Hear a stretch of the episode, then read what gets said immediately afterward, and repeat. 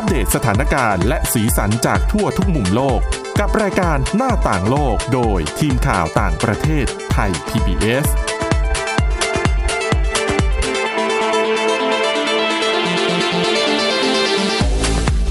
สวัสดีครับคุณผู้ฟังครับสวัสดีปีใหม่สองพันห้าร้อยหกสิบสี่ด้วยนะครับต้อนรับสู่รายการหน้าต่างโลกวันนี้พบกับคุณกรีนจิรวัฒน์มาสุขและผมก้าวพงศธรสุขพงศ์ครับสวัสดีครับครับวันนี้ยังมีหลากหลายเรื่องราวเหมือนปีเก่านะครับไม่ได้ต่างอะไรกันมากเลยเพราะว่าประเด็นที่ยังต้องติดตามก็คือเรื่องของโควิด สิบเก้า เหมือนเดิมนะครับจะสรุปภาพรวมหนึ่งปีที่ผ่านมาแล้วกันว่าเกิดอะไรขึ้นกับโควิด สิบเก้า บ้างและสิ่งที่เราจะต้องมองไปในอนาคตด้วยเพราะว่าแน่นอนโควิด สิบเก้า ไม่ใช่โรคระบาดใหญ่ครับผมโรคสุดท้ายที่เกิดขึ้นบนโลกของเราแน่ๆนะครับส่วนของคุณกรีนก็มีเรื่องของนักโบราณคดีที่ไปพบร้านอาหารข้างทางในปอมเปอีแล้วก็ก็คริสตจักรของเยอรมนีออกมาขอโทษเหตุการณ์ล่าแม่มดครับอืมพูดถึงเหตุการณ์ล่าแม่มดอะเราก็จะเก็ตกันในทางของการเมืองปัจจุบันการสังคมปัจจุบันเป็นคำเปรียบเทียบใช่ฮะแต่ว่าอันนี้ที่เขาออกมาขอโทษเนี่ยมันคือเหตุการณ์ล่าแม่มดจริงๆนะครับคือเหตุการณ์ล่าแม่มดจริงๆอ่าย้อนกลับไปในช่วงของยุคกลางเนี่ยประเทศต่างๆในยุโรปเนี่ยมีความศรัทธาอ่าศรัทธาในตัวศาสศาสนาจักรมากนะครับแล้วนอกจากตัวศาสนาจักรเนี่ยพระสันสมเด็จพระสันตะปาปาเนี่ยก็ได้รับความนิยมเป็นอย่างมากเช่นกันใครที่ปฏิบัติตนเป็นกบฏต่อศาสนาจักรจะต้องถูกกำจัดด้วยเครื่องมือที่เขาเรียกกันว่าการล่าแม่มดหญิงและชายมากมายครับถูกกล่าวหาว่าเป็นแม่มดชั่วร้ายนะฮะก่อนที่จะถูกตามล่าและนำมาเผาไฟเพื่อกำจัดคุณไสยที่ไม่เคยมีอยู่จริงให้สิ้นซากครับนี่จึงเป็นหนึ่งโศกโศกนาฏกรรมนะฮะครั้งใหญ่ที่เคยเกิดขึ้นกับมวลมนุษย์นะฮะและความผิดเหล่านี้ถูกซุกซ่อนไว้นานหลายศตวรรษแล้วนะฮะจนในที่สุดเนี่ยคริสตจักรคาทอลิกในเมืองหนึ่งในเยอรมนีเนี่ยก็ยอมออกมาขอโทษกับเหตุการณ์ที่เกิดขึ้นถึงแม้ว่ามันจะผ่านมาแล้วสี่ร้อยปีก็ยาวนานนะครับยาวนานมากอันนี้เป็นขอโทษเชิงสัญลักษณ์ใช่ไหมฮะใช่เพราะว่าโดนกดดันจากหลายฝ่ายนะฮะเขาบอกว่าในช่วงยุคมืดเนี่ยมีผู้คนโดนกล่าวหาว่าเป็นแม่มดแล้วก็ถูกสังอ่าถูกสังหารไปมากกว่า หกหมื่น คนในยุโรปนะฮะแล้วก็อีกกว่า สองหมื่นห้าพัน คนเนี่ยในดินแดนอ่าในดินแดนเยอรมนีแน่นอนว่าเหยื่อส่วนใหญ่เป็นผู้หญิงแต่ก็มีหลายครั้งที่เหล่าผู้ชายและเด็กถูกจับมาทรมานเพื่อรีดความจริงก่อนจะสังหารอย่างโหดเหี้ยมนะครับเขาบอกว่าเมืองนี้ตั้งอยู่ในรัฐบาวาเรียนะฮะประเทศเยอรมนีเป็นอีกหนึ่งจุดที่สังหารเหล่าแม่มดที่สำคัญในช่วงของอ่าศตวรรษที่ สิบห้าถึงสิบแปด มีผู้บริสุทธิ์ราวสี่ร้อยคนถูกฆ่าจากการอ่าจากข้อกล่าวหาว่าเขาเหล่านั้นเป็นแม่มดและทางคริสตจักรคาทอลิกเนี่ยก็หลีกเลี่ยงความจริงนี้มาตลอดกว่าสี่ร้อยปีหรืออาจจะมากกว่านั้นนะเพราะว่าล่าแม่มดมันไม่ได้มีกันแค่ช่วงแบบสั้นๆแน่นอนอ่ะแล้วก็ถึงแม้ว่ามันจะมีฟีดแบ็กจากเหล่านักรณรงค์เรียกร้องให้มีการแสดงความสำนึกผิดถึงเหตุการณ์ดังกล่าวแต่อย่างไรก็ตามเนี่ย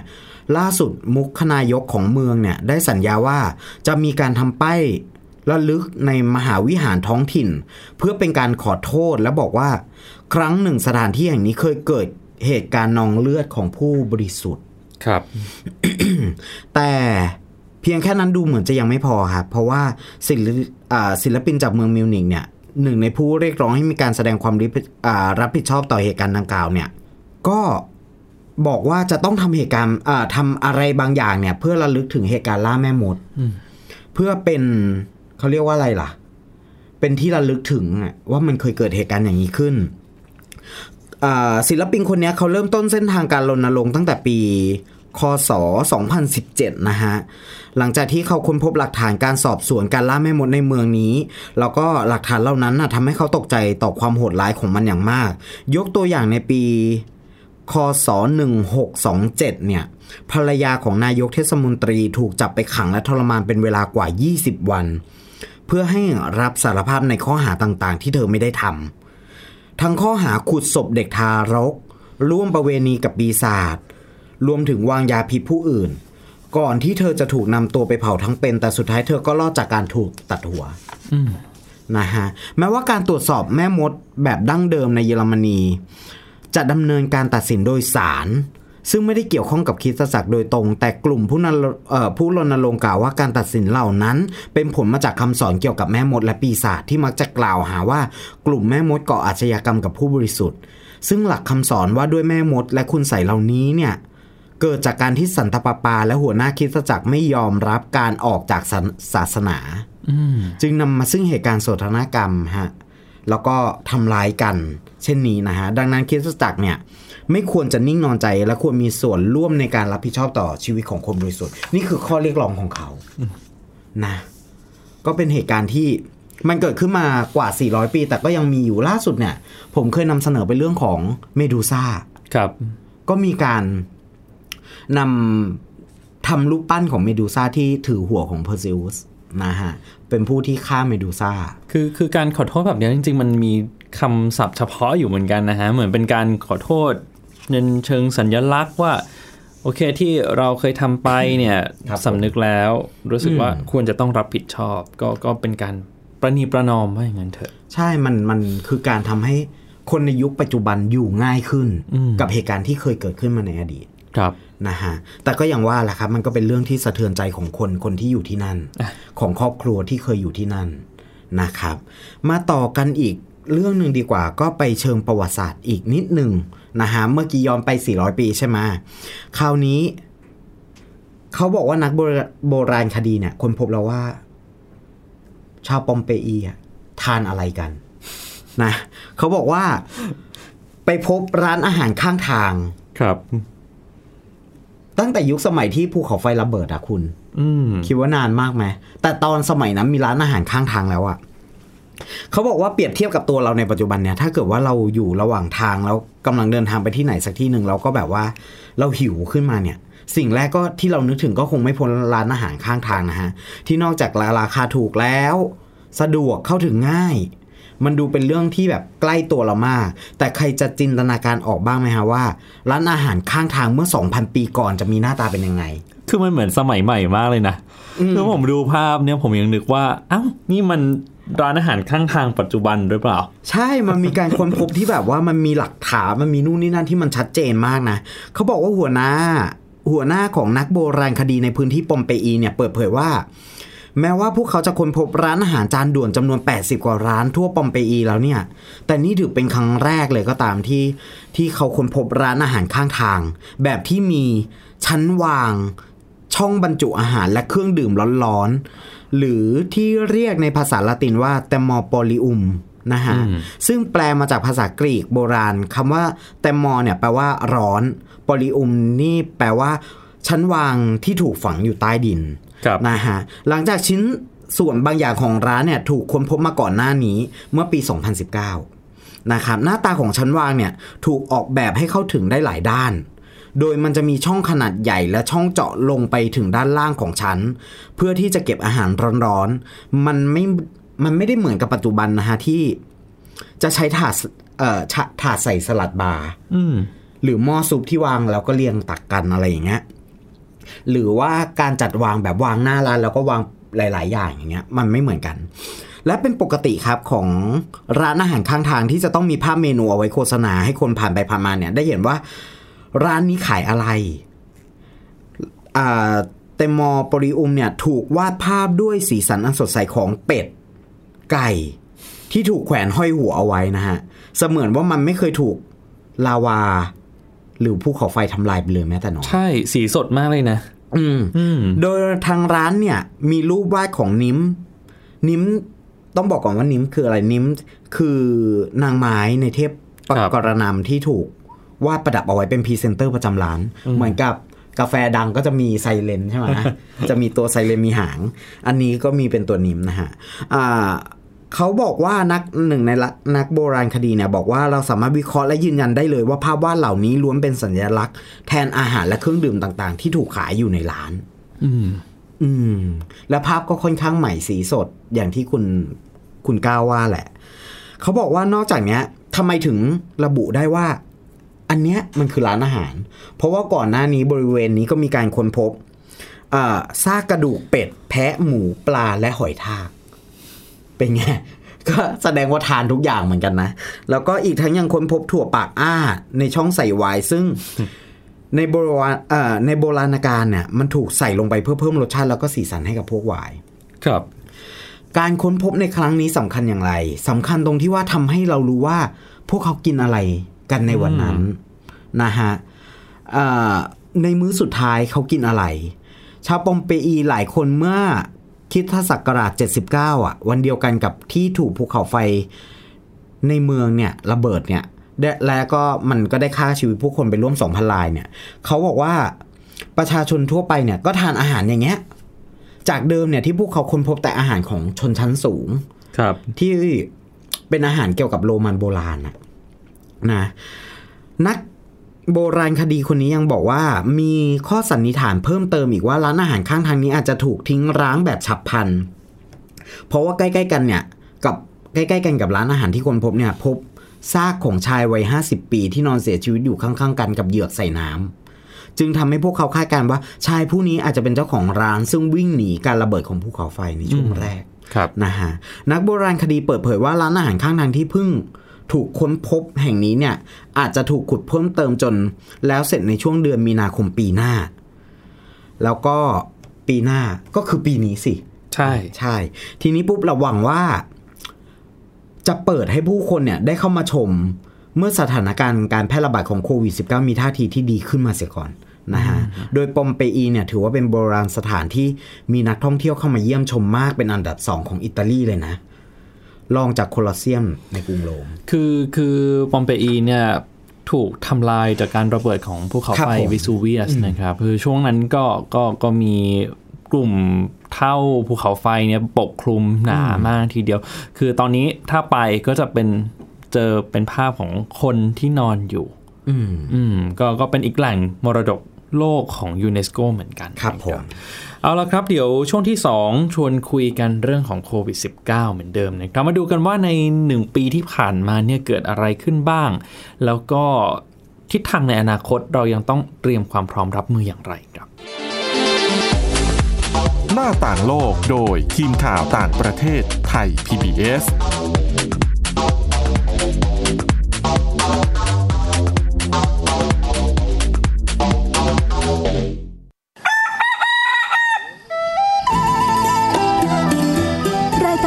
ีประชาชนไทย พี บี เอส ร่วมกับเครือข่ายจัดกิจกรรมมอบไออุ่นให้พี่น้องณที่ว่าการอำเภอเฉลิมพระเกียรติจังหวัดน่านในวันเสาร์ที่ยี่สิบสามมกราคมสองพันห้าร้อยหกสิบสี่ขอเชิญทุกท่านบริจาคผ้าห่มเสื้อกันหนาวใหม่ทั้งเด็กและผู้ใหญ่พร้อมอุปกรณ์เครื่องเขียนการเรียนการสอนของเล่นเสริมทักษะและขนมขบเคี้ยวสำหรับเด็กๆด้วยวิธีการดังนี้ร่วมบริจาคเงินเพื่อจัดซื้อผ้าห่มใหม่ได้ที่ชื่อบัญชีมูลนิธิองค์การกระจายเสียงและแพร่ภาพสาธารณะแห่งประเทศไทยบัญชีธนาคารกรุงไทยสาขาการปิโตรเลียมประเภทออมทรัพย์เลขที่บัญชี ศูนย์ เจ็ด หนึ่ง ศูนย์ หนึ่ง ห้า หก สอง สาม ห้า เปิดรับบริจาคเงินจนถึงวันที่สามสิบเอ็ดธันวาคมสองพันห้าร้อยหกสิบสามร่วมบริจาคผ้าห่มใหม่เครื่องกันหนาวใหม่และสิ่งของต่างๆได้ที่รายการสถานีประชาชนไทย พี บี เอส ถนนวิภาวดีรังสิตเขตหลักสี่กรุงเทพหนึ่งศูนย์สองหนึ่งศูนย์ติดสโมสรตำรวจสอบถามข้อมูลได้ที่รายการสถานีประชาชนโทรศัพท์ศูนย์ สอง เจ็ด เก้า ศูนย์ สอง หนึ่ง หนึ่ง หนึ่งหรือศูนย์ สอง เจ็ด เก้า ศูนย์ สอง หก สาม ศูนย์ สามวันจันทร์ถึงศุกร์ เก้า นาฬิกาถึง สิบแปด นาฬิกาหรือ ไลน์ ไอ ดี แอท ร้องทุกข์ไทย พี บี เอส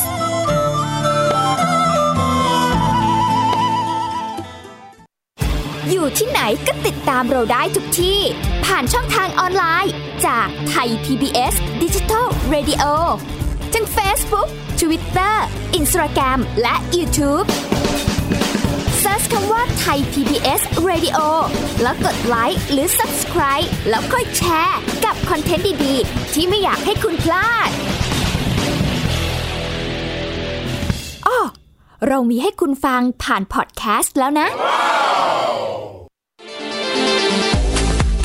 หน้าต่างโลกโดยทีมข่าวต่างประเทศไทย พี บี เอส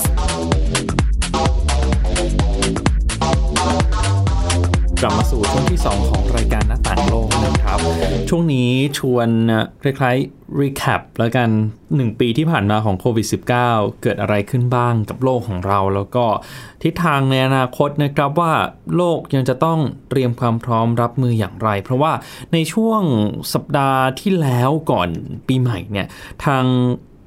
เจ้าหน้าที่ระดับสูงขององค์การอนามัยโลกก็ออกมาพูดให้ประชาคมโลกเตรียมความพร้อมรับมือแล้วก็อย่ากังวลใจเรื่องของเชื้อโควิด สิบเก้า ที่กลายพันธุ์ด้วยนะครับคุณกรีนคือคืออย่างน้อยๆเนี่ยมีอยู่สามชนิดละที่กำลังเจอในโลกของเราอยู่ในขณะนี้ก็คือเชื้อกลายพันธุ์ที่เกิดขึ้นในอังกฤษที่เกิดในแอฟริกาใต้และไนจีเรียนะครับดูเหมือนของอังกฤษเนี่ยจะแพร่ไปในหลายประเทศด้วยเพราะว่าคนที่เดินทางจากอังกฤษไปยังประเทศต่างๆก็มีเป็นจำนวนมากในโซนเอเชียของเรามีทั้งเกาหลีใต้ญี่ปุ่นแล้วก็สิงคโปร์ที่เจอผู้ติดเชื้อโควิด สิบเก้า กลายพันธุ์จากอังกฤษด้วยนะครับแต่นักวิชาการผู้เชี่ยวชาญด้านไวรัสวิทยาก็ต่างบอกว่าไม่ต้องกังวลใจเพราะว่าการกลายพันธุ์ของเชื้อโควิด สิบเก้า เนี่ยเกิดขึ้นเป็นปกติอยู่แล้วนะครับแล้วก็เรื่องของวัคซีนโควิด สิบเก้า ก็ยังไม่น่าจะมีผลกระทบต่อประสิทธิภาพในการป้องกันการติดเชื้อในเร็วๆนี้เพียงแต่ว่าในระยะยาวเนี่ยถ้ายังไม่ได้ปรับปรุงหรือว่าพัฒนาวัคซีนให้เท่าทันกับการกลายพันธุ์ของเชื้อไวรัสก็อาจจะทำให้ประสิทธิภาพในการป้องกันการติดเชื้อเนี่ยมันลดลงได้นะครับแต่ตามปกติเนี่ยอาจารย์ประสิทธิ์วัฒนาภาจากศิริราชพยาบาลนะครับก็ก็ระบุว่าจริงๆเชื้อไวรัสมันมันต้องปรับตัวให้อยู่รอดในร่างกายของมนุษย์อยู่แล้วนะครับเพราะว่าถ้าเข้ามาในร่างกายแล้วแล้วทำให้ร่างกายเราเนี่ยมีอาการรุนแรงหรือว่าเสียชีวิตไปเลยเนี่ยเท่ากับอายุมันก็จะสั้นด้วยเพราะฉะนั้นหลักการก็คือจะทำอย่างไรก็ตามทำให้มันสามารถมีชีวิตอยู่ได้ยาวๆในร่างกายของเราอาจจะทำให้แพร่เชื้อได้ง่ายขึ้นแต่อาการไม่ได้รุนแรงไม่ได้แสดงอาการอันนี้ก็เป็นหนึ่งในหลักการเอาตัวรอดของเชื้อไวรัสเหมือนกันนะครับเขาเรียกว่าเป็นหลักการการเอาตัวรอดของธรรมชาติใช่ของสิ่งมีชีวิตเลยแหละนะครับจะว่าไปหนึ่งปีที่ผ่านมามันก็เร็วเหมือนกันนะคุณกรีนคือคือโควิด สิบเก้า เนี่ยพบครั้งแรกมีการรายงานครั้งแรกก็คือช่วงต้นเดือนธันวาคมปี สองพันห้าร้อยหกสิบสอง ใช่ไหมครับแล้วก็เริ่มพบผู้ติดเชื้อมากขึ้นคือตอนนั้นก็ยังเป็นรู้กัดรู้จักกันในชื่อของอาการปอดอักเสบโดยไม่ทราบสาเหตุด้วยซ้ำมาวันที่สามสิบเอ็ดธันวาคมสองพันห้าร้อยหกสิบสองจีนถึงแจ้งองค์การอนามัยโลกอย่างเป็นทางการว่ามันมีผู้ติดเชื้อที่ผิดปกตินำไปสู่การวินิจฉัยว่าอ๋อสาเหตุเนี่ยเกิดจากเชื้อไวรัสโคโรนาสายพันธุ์ใหม่จนมีการตั้งชื่อว่าโควิด สิบเก้า เพื่อไม่ให้เป็นการแบ่งแยกหรือว่าสร้างความเกลียดชังได้นะครับทีนี้หนึ่งปีผ่านไปมันก็ยังมีปริศนาหลายอย่างที่ยังเป็นปมปัญหาอยู่เหมือนกันทั้งเรื่องของแหล่งการระบาดของเชื้อโควิด สิบเก้า เนี่ยมันเกิดขึ้นที่ตลาดหัวหนานในเมืองอู่ฮั่นมณฑลหูเป่ยจริงหรือเปล่าซึ่งเมืองอู่ฮั่นเนี่ยถือว่าเป็นจุดศูนย์กลางการระบาดมาตั้งแต่แรกเริ่มนะครับก็คือถูกมองว่าเป็นจุดศูนย์กลางว่าอย่างนั้นเพราะว่าผู้ติดเชื้อหลายๆคนในช่วงแรกก็มีความเชื่อมโยงกับตลาดหัวหนานที่ค้าส่งอาหารทะเลด้วยแล้วก็มีวางจำหน่ายซากสัตว์ป่าหายากในตลาดด้วยหลายคนก็เลยพุ่งเป้าไปว่าตลาดแห่งนี้น่าจะเป็นจุดศูนย์กลางการระบาดแล้วเชื้อเนี่ยมันก็ไปมีความสัมพันธ์กับค้างคาวใช่ไหมครับเพราะว่ามีงานวิจัยของ Lancet ที่ออกมาเมื่อเดือนมกราคมปี สองพันห้าร้อยหกสิบสาม ปีที่แล้วเนี่ยบอกว่าเชื้อมันตรงมีสารพันธุกรรมที่ตรงกับเชื้อไวรัสโคโรนาที่มาจากค้างคาวเนี่ยถึง แปดสิบแปดเปอร์เซ็นต์ ด้วยกันแต่เขาก็บอกว่ามันน่าจะผ่านสัตว์ตัวกลางนะมันไม่น่าจะมาจากค้างคาวแล้วติดมาสู่มนุษย์โดยตรงเพราะจากการสำรวจของนักวิจัยที่ระบุเอาไว้ในวารสารการแพทย์ Lancet เนี่ยเขาไม่พบว่ามีค้างคาวจำหน่ายอยู่ในตลาดหัวหนานนะครับเพราะฉะนั้นก็เลยกำลังสันนิษฐานกันอยู่แหละว่าสัตว์ตัวกลางที่ว่านี้คืออะไรก่อนหน้านี้ก็มีงานวิจัยเหมือนกันบอกว่าเอ๊ะเป็นงูหรือเปล่าที่เป็นสัตว์ตัวกลางแพร่เชื้อโควิด สิบเก้า เนี่ยมาสู่มนุษย์เพราะว่าในตลาดก็มีการขายงูเหมือนกันนะครับแล้วก็มี การตั้งทฤษฎีหลายอย่างนะคุณกรีนทั้งเรื่องของการระบาดเนี่ยระบาดเมื่อไหร่ระบาดช่วงต้นเดือนธันวาคมปีสองพันห้าร้อยหกสิบสองจริงหรือเปล่าเพราะว่าก่อนหน้านั้นในจีนในมณฑลหูเป่ยเนี่ยซึ่งเป็นที่ตั้งของเมืองอู่ฮั่นก็พบการระบาดของไข้หวัดใหญ่มากผิดปกตินะครับแล้วก็ไม่ได้เกิดที่เมืองอู่ฮั่นก่อนด้วยซ้ำ เกิดที่เมืองอื่นๆเพราะฉะนั้นเขาก็เลยบอกว่าไอ้เจ้าการระบาดของไข้หวัดใหญ่เนี่ยมันไปสัมพันธ์กับโควิด สิบเก้า หรือเปล่าโอเคมันอาจจะไม่ได้มีความเชื่อมโยงกันแต่การระบาดของไข้หวัดใหญ่อาจจะเป็นตัวผลักดันเป็นแรงขับให้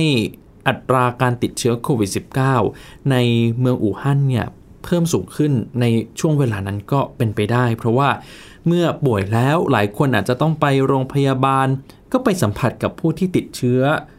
ซิที่ตอนนั้นเนี่ยยังไม่รู้ด้วยซ้ำว่าเป็นโควิด สิบเก้า รู้กันแค่ว่าเป็นอาการปอดอักเสบโดยไม่ทราบสาเหตุนะครับแล้วก็อาจจะเป็นตัวเร่งหลายๆอย่างที่ที่นำไปสู่การติดเชื้อที่มากขึ้นแต่การค้นพบ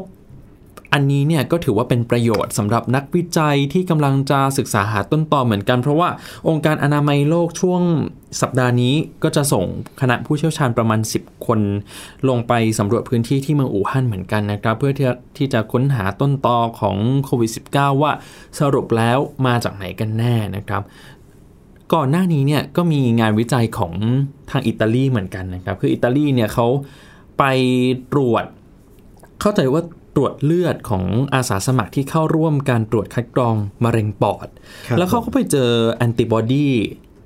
ในร่างกายของผู้ที่เป็นอาสาสมัครกลายเป็นว่าสันนิษฐานกันมาอีกว่าเอ๊ะโควิด สิบเก้า น่าจะระบาดในอิตาลีมาตั้งแต่ช่วงเดือนกันยายนปีสองพันห้าร้อยหกสิบสองด้วยซ้ำซึ่งก็นานมากกว่าของจีนอีกนะคุณกรีนคือมันก็เลยกลายเป็นปริศนาของโรคโดยเฉพาะเรื่องของต้นกำเนิดต้นกำเนิดที่ยังไม่มีหลักฐานยืนยันชัดเจนนะครับจนจนถึงปีนี้ปีหกสิบสี่แล้วก็ยังต้องติดตามรอคอยกันต่อไปถือว่าเป็นคำถามสำคัญ ที่หลายๆฝ่ายกำลังจับตามองเลยด้วยซ้ำแล้วก็ประเด็นนี้เนี่ยมันก็ทำให้เกิดความขัดแย้งระหว่างประเทศมากมายโดยเฉพาะสหรัฐกับจีนที่มักจะหยิบเรื่องนี้สหรัฐนะครับประธานาธิบดีโดนัลด์ทรัมป์เนี่ยมักจะหยิบเรื่องนี้มาโจมตีจีนเสมอๆว่าเป็นตัวการใช้คำเช่นเอ่อกังฟลูใช่ไหมฮะใช้ Chinese virus ใช้คำที่เป็นการเลือกปฏิบัติ แบบนี้ก็ทำให้สถานการณ์มันตึงเครียดมากขึ้นด้วยอันนี้เป็นหนึ่งจุดที่ยังต้องจับตาดูกันในในปีนี้เหมือนกันนะครับแล้วก็การระบาดของโควิด สิบเก้า ก็ยังไม่ได้มีท่าทีว่าจะจบลงง่ายๆด้วยถึงแม้ว่าวัคซีนมีแล้วกำลังพัฒนาหลายเจ้าก็เริ่มใช้งานแล้วด้วยนะครับอย่างของ Moderna ของ Pfizer เนี่ยได้รับการอนุมัติในหลายประเทศทางสหรัฐก็นำมาใช้แล้วสหภาพยุโรปก็เริ่มฉีดให้ประชาชนตั้งแต่ช่วงสัปดาห์สุดท้ายของเดือนธันวาคมแล้วนะครับแต่ว่าการมีวัคซีนมันไม่ได้หมายความว่าจะสามารถแก้ปัญหาทั้งหมดได้ ร้อยเปอร์เซ็นต์ องค์การอนามัยโลกก็บอกว่าวัคซีนไม่ใช่ยาวิเศษในการรับมือกับโควิด สิบเก้า ได้ซ้ำเพราะว่าสิ่งที่สำคัญที่สุดก็คือการปฏิบัติตามมาตรการทั้งการสวมหน้ากากอนามัยการรักษาระยะห่างการล้างมืออย่างสม่ำเสมอให้ครบทุกขั้นตอนไม่ต่ำกว่ายี่สิบวินาทีเหล่านี้เนี่ยจะช่วยป้องกันเราจากการติดเชื้อโควิด สิบเก้า ได้รวมไปถึงเชื้อไวรัสอื่นๆด้วยนะครับรวมถึงเชื้อไวรัสที่กลายพันธุ์ด้วยคือก่อนหน้านี้ที่ผมบอกไปคนก็กังวลกันเยอะใช่ไหมครับว่าเอ๊ะเชื้อมันกลายพันธุ์เนี่ยมันจะรุนแรงหรือเปล่าเราจะติดได้ไหมแต่ว่าสุดท้ายเนี่ยผู้เชี่ยวชาญก็บอกเหมือนกันว่าจริงๆวัคซีนมันไม่ได้สำคัญเท่ากับการปฏิบัติตามมาตรการป้องกันโรคอย่างเคร่งครัดด้วยนะครับอันนี้ถือว่าเป็นสิ่งที่จะช่วยปกป้องเราได้จากเชื้อไวรัสต่างๆโควิด สิบเก้า รวมถึงโควิด สิบเก้า ที่กลายพันธุ์ด้วยทีนี้ทางองค์การอนามัยโลกเนี่ยก็เตือนบอกว่าให้ทั่วโลกเนี่ยเตรียมความพร้อมให้ลงทุนในด้านสาธารณสุขให้มากขึ้นเพราะว่าโควิด สิบเก้า แน่นอนไม่ใช่การระบาดใหญ่ครั้งสุดท้ายที่โลกจะต้องเจอแน่ๆในอนาคตมันก็มีแนวโน้มอีกว่าจะมีโรคระบาดใหญ่คล้ายๆแบบนี้หรืออาจจะรุนแรงกว่านี้เกิดขึ้นด้วยเพราะฉะนั้นต้องเตรียมความพร้อมรับมือนะครับโดย ที่ประชุมสมัชชาใหญ่แห่งสหประชาชาติเนี่ยก็ประกาศให้วันที่ยี่สิบเจ็ดธันวาคมของทุกปีเป็นวันเตรียมพร้อมรับมือโรคระบาดสากลเพื่อกระตุ้นให้โลกศึกษาบทเรียนจากการระบาดของโควิด สิบเก้า แล้วก็เตรียมความพร้อมรับมือกับวิกฤตที่จะเกิดขึ้นด้วยนะครับนี่ก็เป็นภาพรวมทั้งหมดของหนึ่งปีที่ผ่านมาของโควิด สิบเก้า และเรายังต้องเกาะติดกันต่อไปว่าจะเป็นอย่างไรต่อไปนะครับสำหรับวันนี้หมดเวลาแล้วนะครับคุณกรีนจิรวัตรมาสุขผมก้าวพงศธรสุขพงศ์ลาไปก่อนสวัสดีครับสวัสดีครับ Thai พี บี เอส Podcast View the World via The Voice